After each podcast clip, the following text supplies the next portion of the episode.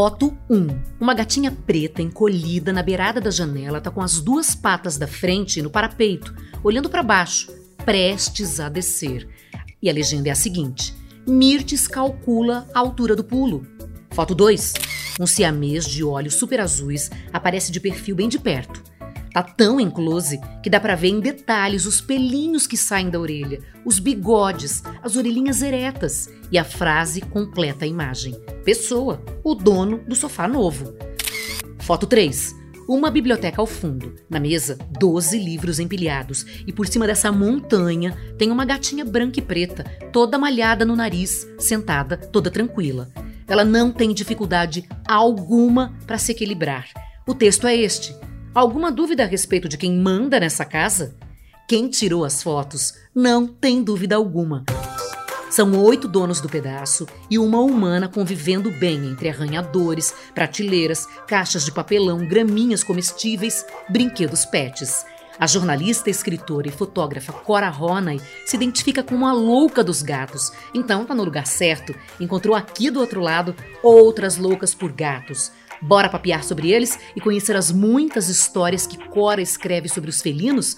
Teve até uma que começou com um gato sequestrado e terminou com ele sendo retirado do cativeiro. E não é ficção, não, hein? É história da vida real e Cora ajudou do início ao fim nessa investigação. Vem saber mais. Eu sou a Juliana Girardi. Pega o seu bichinho, um petisco e vamos juntos. É conversa ao pé do ouvido, para você ficar imaginando cada trechinho dessa história em mais um episódio de Bichos na Escuta.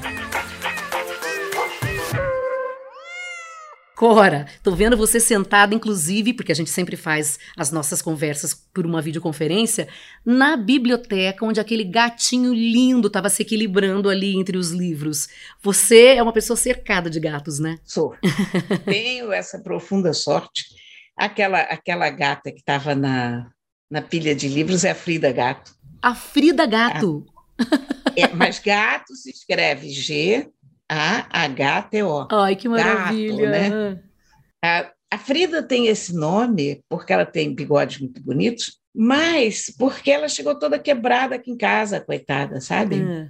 Porque todos os gatos aqui em casa são resgatados e, e cada um tem uma história meio complicada, alguns nem tanto, mas, mas a Frida teve uma história muito complicada. A Frida foi resgatada pela minha filha, que é jornalista, que estava fazendo uma, uma matéria em Madureira, se não me engano, e viu esse gato mínimo, microscópico, era um gato de semanas, agonizando na calçada. Tá. Alguém tinha posto um prato de leite na frente dela e ela pegou a gata e correu para o veterinário, até para, sei lá, fazer eutanásia, se fosse o caso, mas ela não suportou, parou toda a matéria, toda a reportagem. Tinha uma veterinária ali, correu com a gatinha lá. E aí o veterinário disse: Olha, ela está péssima, mas então a gente podia tentar operar, porque de qualquer maneira é uma chance. E aí eu estava trabalhando, e ela me ligou desesperada, diz: Olha, eu estou precisando de um lar temporário, porque essa gata contou a história que tinha encontrado essa gatinha lá, uhum. quase morrendo, e se ela escapar, uh, se ela podia vir aqui para casa para eu dar lar temporário, etc. Claro, o que eu vou dizer? Não vou dar lar temporário para uma gatinha que foi chutada não existe isso. Bom, e aí a Frida Gato veio aqui para casa no lar temporário, que deve ter oito anos já, esse lar temporário. E, claro, que Frida Gato ainda passou, coitada, por três cirurgias depois daquilo, porque teve, teve um problema com uma alça intestinal, que teve uma aderência, teve, teve vários problemas assim, mas hoje ela é aquela coisa gordinha, linda, aquele pelo maravilhoso. E ela até mudou de sistema operacional, porque ela era uma gata muito traumatizada, ela não deixava a gente ficar perto, e hoje ela é super carinhosa. Olha, é, é, essa risadinha que vocês escutaram aí ao fundo da, da Rita Erickson, a veterinária e consultora aqui do podcast, diz muita coisa sobre isso que a Cora falou de lar temporário, que na verdade fica definitivo, porque já são oito anos, eu também já passei por isso. Fiquei de fazer lar temporário com dois gatinhos que já estão comigo há um ano, é, e a gente se apega demais, vai ficando com os bichinhos. Outra coisa que você falou que eu me identifiquei muito é essa coisa de ir para a rua fazer uma reportagem ver, às vezes, um animalzinho ali passando por alguma dificuldade, precisando de uma assistência e não saber se para de fazer a reportagem para ajudar. Eu já passei várias vezes por isso também, é um dilema também. É, ainda bem que a tua filha né, é, foi ali, socorreu e, e deixou contigo que é, esse gatinho agora está em ótimas mãos já há oito anos, né? Rita é, te conhece, sabe das histórias, sabe que você é uma apaixonada e uma louca por, por gatos. É tão bom, né, quando a gente encontra gente que gosta de gato, né, Rita? Nossa! É muito bom, a gente se sente assim na mesma prateleira, né? Inclusive na mesma prateleira dos gatos. É muito bom saber que, que tem gente que já foi mordido por esse por esse bichinho, porque infelizmente ainda tem muita gente que implica com gato, né? Que tem preconceito, que acha que gato é interesseiro, que acha, acha que gato só gosta da casa, e esses mitos vão caindo, né? Hoje em dia, a ciência mesmo explica: o gato não é interesseiro, ele só é muito diferente do humano e do cachorro, né? Que são seres sociais. A gente acha estranho um ser que não é tão social quanto a gente, né? Que prefere ficar sozinho muitas vezes. E isso foi dando, assim, combustível para esse esse preconceito todo, fora todas as outras histórias de perseguição, né, de Idade Média e gatos e bruxas. Então, quem convive com gato se apaixona, não tem, não tem outra alternativa. Quem geralmente não gosta de gato é porque nunca teve essa experiência. É, eu também acho. O que, que você vê neles, Cora, que te atrai tanto é, e que te deixa assim tão apaixonada por esses bichinhos? Vou começar um pouco antes da tua pergunta, porque eu acho que a internet tem, vem tendo um papel crucial na disseminação dos gatos e na aceitação dos gatos. Porque antes as pessoas não tinham como conhecer realmente os gatos. O, o gato não se dá a conhecer imediatamente como o cachorro. O cachorro chega para você, ele sacode o rabo e tal. O gato não. O gato espera te conhecer. Ao mesmo tempo você sai na rua, você vê uma quantidade de cachorro. E o gato você nunca vê porque está dentro de casa. Então, quando você não convive com o gato, você não convive com o gato. Isso vai gerando um círculo vicioso. Você não conhece o gato, você se deixa alimentar por todos aqueles preconceitos. E o que a internet tem mostrado muito para as pessoas são os gatos. Então, as pessoas têm convivido com os gatos e estão aí os gatos dominando a internet. E eu tenho a impressão que desde que a internet apareceu, o número de gatos cresceu exponencialmente. Eu não tenho hum. Não tenho nenhuma estatística para comprovar isso, não tô, porque não tenho números, mas eu tenho a minha experiência pessoal de não sei quantas centenas de pessoas que, ao longo desses anos todos, já me disseram que adotaram gato porque viram os meus gatos, ou porque viram uma coisinha de adoção, um postzinho de adoção. Então, eu sei que o que acontece comigo, evidentemente, acontece em toda parte. Então tem isso. Ai, nunca o que me tinha atrai parado para pensar nisso, né? Sim. Interessante. É, ou você frequenta uma casa com gatos, ou você não vai realmente conhecer um gato, porque o gato da rua é muito difícil de se conhecer. E o gato da rua, para você conhecer direito, requer que você já conheça gato, que você já saiba como se aproximar e tal. Então, como tocar. É. Exatamente. Você ia emendar com o que, que atrai, né? Eu acho que os gatos são a alma da casa eu não, não concebo uma casa vazia, hum. uma casa sem um gato. Então, a, a sensação que eu tenho, se eu estiver numa casa sem gatos, é que aquela casa não tem alma, que está faltando alguma coisa essencial para aquela hum. casa. Não precisa ser só gato, pode ser um cachorro também, pode ser uma ave, mas eu acho que o bicho, ele, ele é a alma da casa. Agora, o gato mais do que qualquer um, porque o gato, de fato, é o dono do lugar. Totalmente. Né? Qualquer pessoa que conviva com gatos sabe que a casa é do gato. e ele fica revoltado, né? Quando ele não tem o livre acesso. Uma das principais assim necessidades do gato é ter o poder de escolha. Por isso que gato é. detesta a porta fechada. É, o, o, problema não é que ele quer passar para lá ou que ele quer passar para cá. Ele não quer a porta fechada. Ele quer ter a certeza de que ele pode Exatamente. estar em qualquer um dos dois lados porque essa é a essência do gato, né? O, o, o poder de escolha. É, o gato ele é regido pelas suas necessidades internas, muito mais do que pelo que o mundo apresenta, né? Então, eu amo aquelas portinhas de passa-gato, assim, né, de filme americano, porque nos libera um pouco dessa loucura de abre a porta, fecha a porta, abre é. a porta, fecha a porta, ou de deixar a porta aberta, é, claro, que é, é, o ideal. Eu deixei na minha casa, eu botei. Você tem também, Clara? É, eu tenho essa portinha no meu quarto por causa do ar refrigerado, né? É, é uma boa, é ótimo isso. Mas então você tem oito gatos. É, é aquela coisa, aquela festa, entra e sai, entra e sai lá na portinha. É. Eu tenho muita vontade de botar uma câmera infravermelha no teto hum.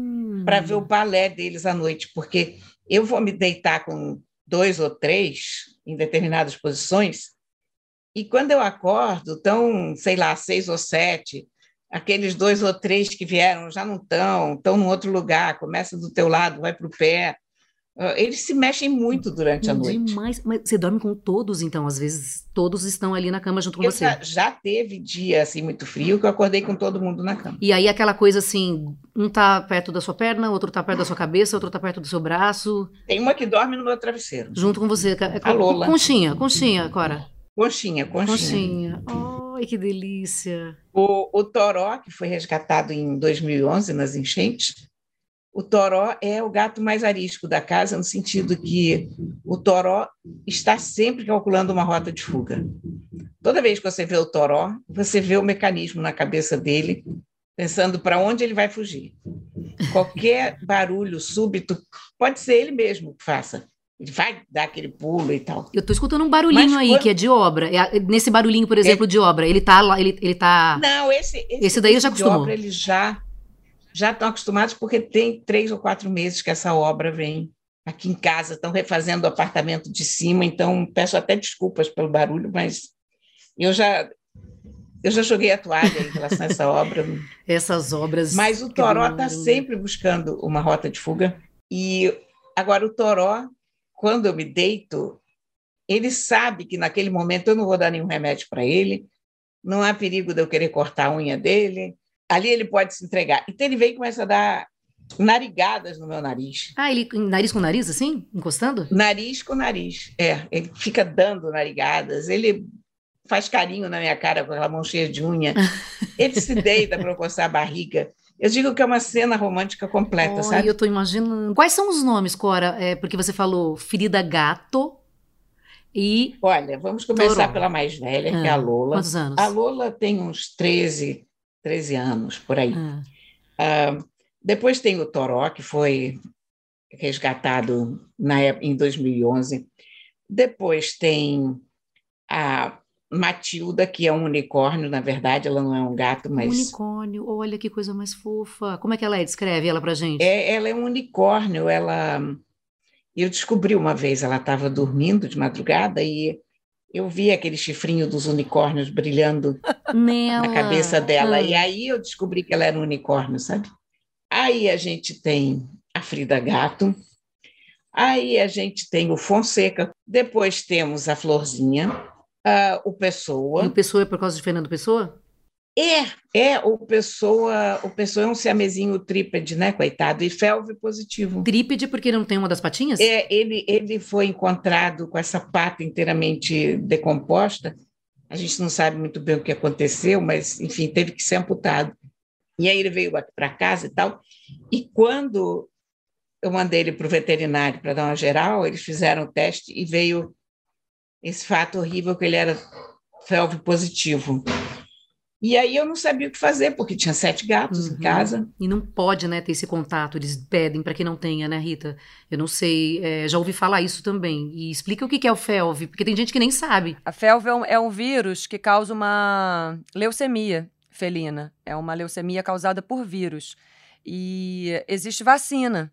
Atualmente, a gente pode vacinar os gatos negativos contra a FeLV e aí permite que ele conviva com um gato FeLV positivo. E é um vírus que pode ficar latente. O gato pode ser positivo e passar muitos anos ou até a vida inteira sem ter uma manifestação clínica. Mas, assim como na gente, né, situações de, de baixa de imunidade, de um estresse enorme, pode fazer com que ele adoeça. E quando a gente já sabe que ele é FeLV positivo, fica muito mais fácil e mais rápido, né, para intervir e tratar do que A gente sabe que os gatos são muito estoicos, né? Tem uma capacidade absurda de, de esconder, disfarçar que estão doentes. Então, muitas vezes, no dia a dia, quando a gente percebe, o animal já está com uma anemia profunda, já está com vários problemas de saúde. E aí, quando você já sabe que o gato é felvo positivo, a gente logo é, faz os exames, vê o que precisa fazer. E aí eu imagino que os seus outros gatos todos sejam vacinados, né? Para poder manter essa convivência aí. São. Hum. Aprendi muito sobre felve e vacinei todo mundo Tá? E a gente repete essa vacina hoje, esse ano agora em. Vai tudo ser vacinado. É. é e, e, e, os outros nomes ainda, porque tem mais ainda, né? Só para eu, eu adoro é, saber dos nomes. Falta é. Mirtes Gonçalves. Mirtes Gonçalves. Nome e sobrenome. Mirtes Gonçalves, porque a Mirtes Gonçalves é o seguinte: a Mirtes chegou lá de São Gonçalo, jogaram essa gatinha preta com o rabo todo quebrado e algumas coisas assim erradinhas num saco na casa da Cláudia, que trabalha aqui em casa. Aí Cláudia me mandou um vídeo dela, disse, aqui, dona Cora, a gente tinha um preto tão lindo, Tizil, e ela era apaixonada pelo Tizil. Eu disse, é que é cara do, do Tizil, posso levar? Não tem como. Aí, né? Pronto, veio.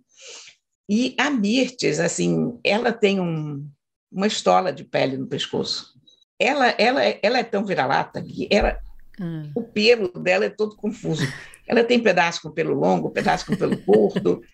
É uma coisa linda. E essa estola é de que cor? Mas essa estola ao, ao redor essa, do pescoço? Essa estola é vagamente acinzentada aqui, e no sol fica de uma cor meio ruiva. Que linda. Eu digo que isso é uma grande senhora, né? Chiquérrima. É uma pessoa chique. E por que esse nome? Então, Mirtes. Mirtes Gonçalves. Então, Mirtes, porque a minha neta achou que Mirtes era o nome de uma senhora importante, e Gonçalves, porque veio lá de São Gonçalo, ah. porque uma senhora chique, ela não podia ser só Mirtes, ela tinha que ter um nome e sobrenome. Então ela o, o, nome verdadeiro dela é Mirtes Gonçalves Gato Ronay. todos os nomes têm um, uma razãozinha de ser. E você sempre escreve sobre eles, né? Você é, gosta de compartilhar né, com, com, as pessoas essas histórias todas. É, que história que você escreveu que mais chamou atenção, que mais as pessoas é, te perguntaram a respeito do, do, do, do, que você estava ali relatando? Você lembra, assim? Lembro, teve, teve uma história particularmente que fez muito sucesso. Por acaso não era uma gata minha, quer dizer, eu, eu brinco que era uma gata teuda e manteuda, porque ela era gata do porteiro e eu pagava todas as despesas. Mas essa gata era uma gata branca, chamava Pipoca, e um dia essa gata foi roubada aqui em frente de casa. Parou um carro aqui na porta, saiu uma mulher, pegou essa gata e levou embora. E felizmente o porteiro do prédio ao lado anotou a placa do carro. Hum. E era uma placa de São Paulo. E isso começou assim um trabalho de policial enorme. Eu, inclusive, fui para a delegacia da queixa e tenho que dizer que fui muito bem recebida. Eu achei que que a polícia ia rir de mim, porque no Rio de Janeiro, esse lugar violento, eu achei, vou me mandar pastar, né? Mas eles foram o máximo, foram muito simpáticos e, inclusive, me deram um conselho precioso, hum, porque perguntaram qual era o valor dela, da pipoca. Eu disse, nada, ela é uma gatinha vira-lata. Eles, não, a senhora tem que dizer que ela vale alguma coisa, porque a legislação permite que a gente vá atrás, naquela época, o valor patrimonial é que era levado em conta e não a vida do gato.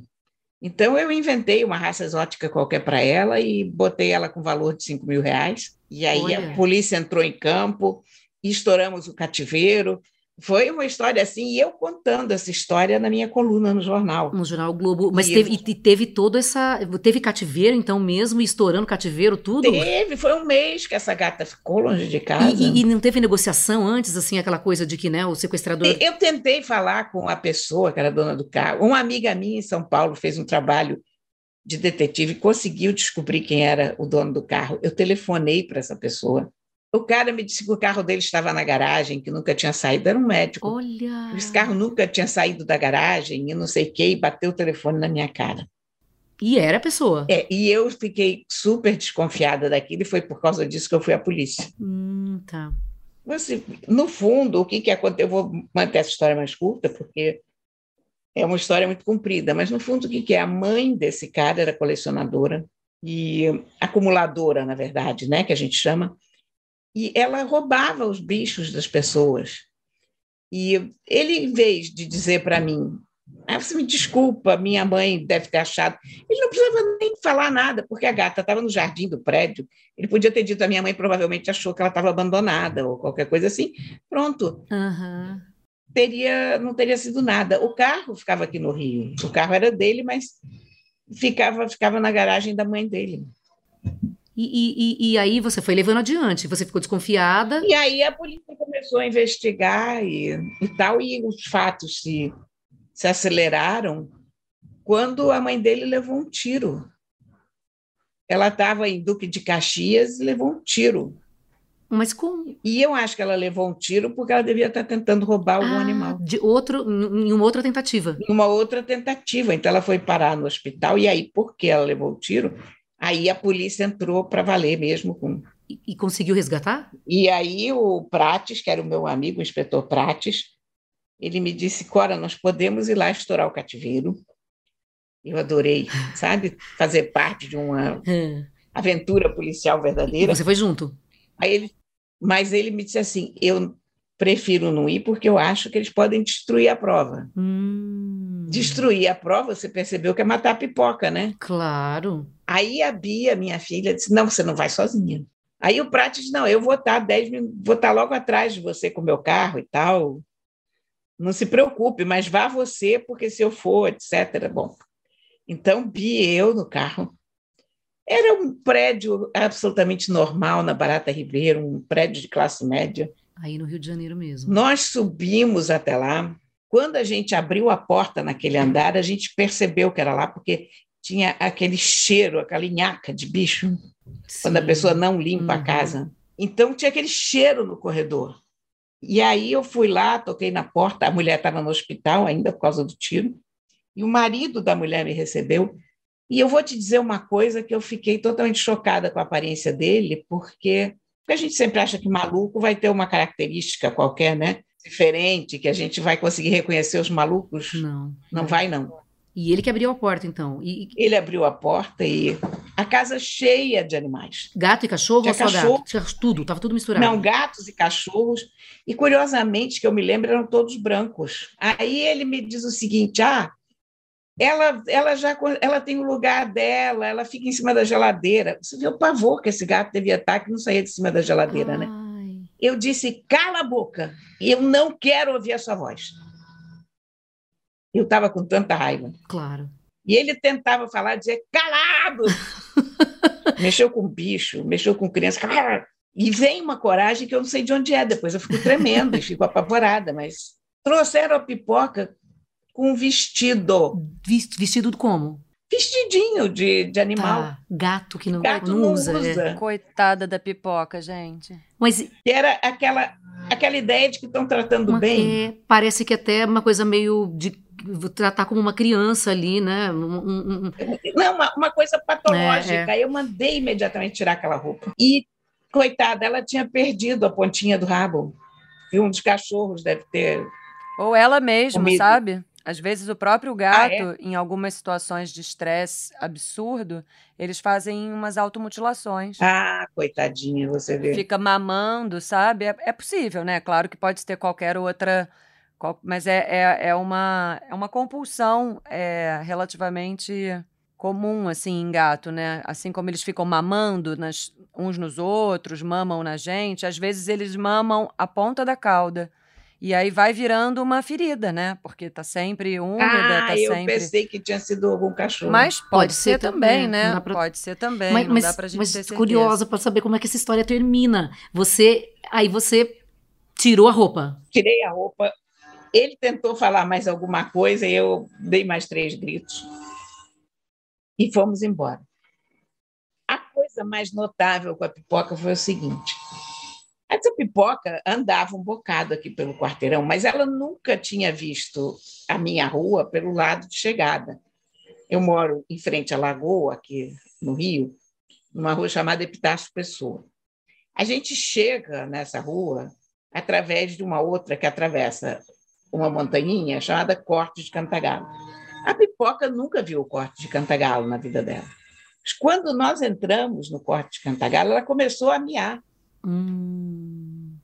E a dar aqueles miados de de pressa, sabe? De a gente urgência. urgência, isso, isso, sabe? Você percebe Cara, as pessoas dizem que o gato só falta falar. Ele não falta falar, o que falta é a gente entender. É. Mas quando você conhece gato, você tem vários sons que você identifica perfeitamente.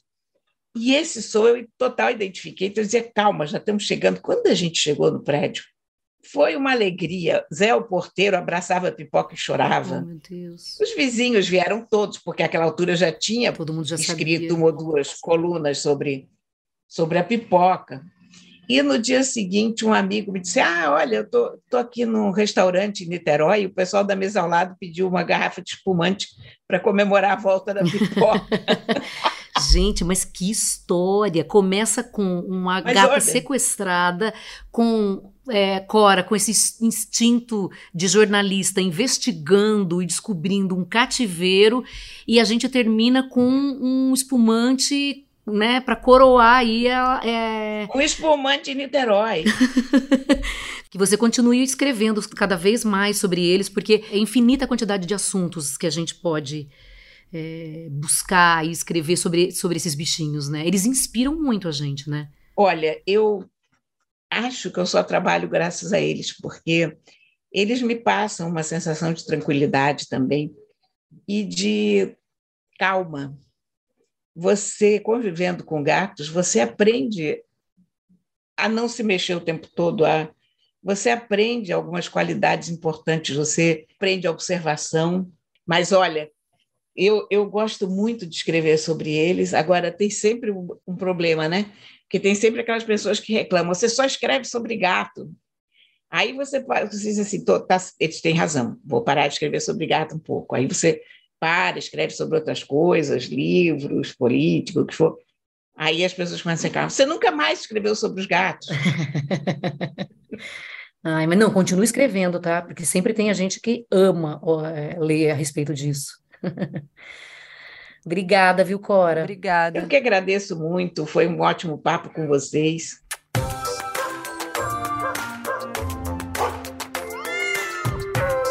Podcast Bichos na Escuta é uma produção do Fantástico em parceria com o G1. Segue a gente para saber de todas as novidades. Apresentação: Juliana Girardi. Consultoria veterinária Rita Erickson. A produção é de Duda Kunert. Edição: Isadora Neumann. Direção: Perla Rodrigues. Foi muito legal ter você aqui com a gente. Estou te esperando no próximo episódio, hein? Beijo grande!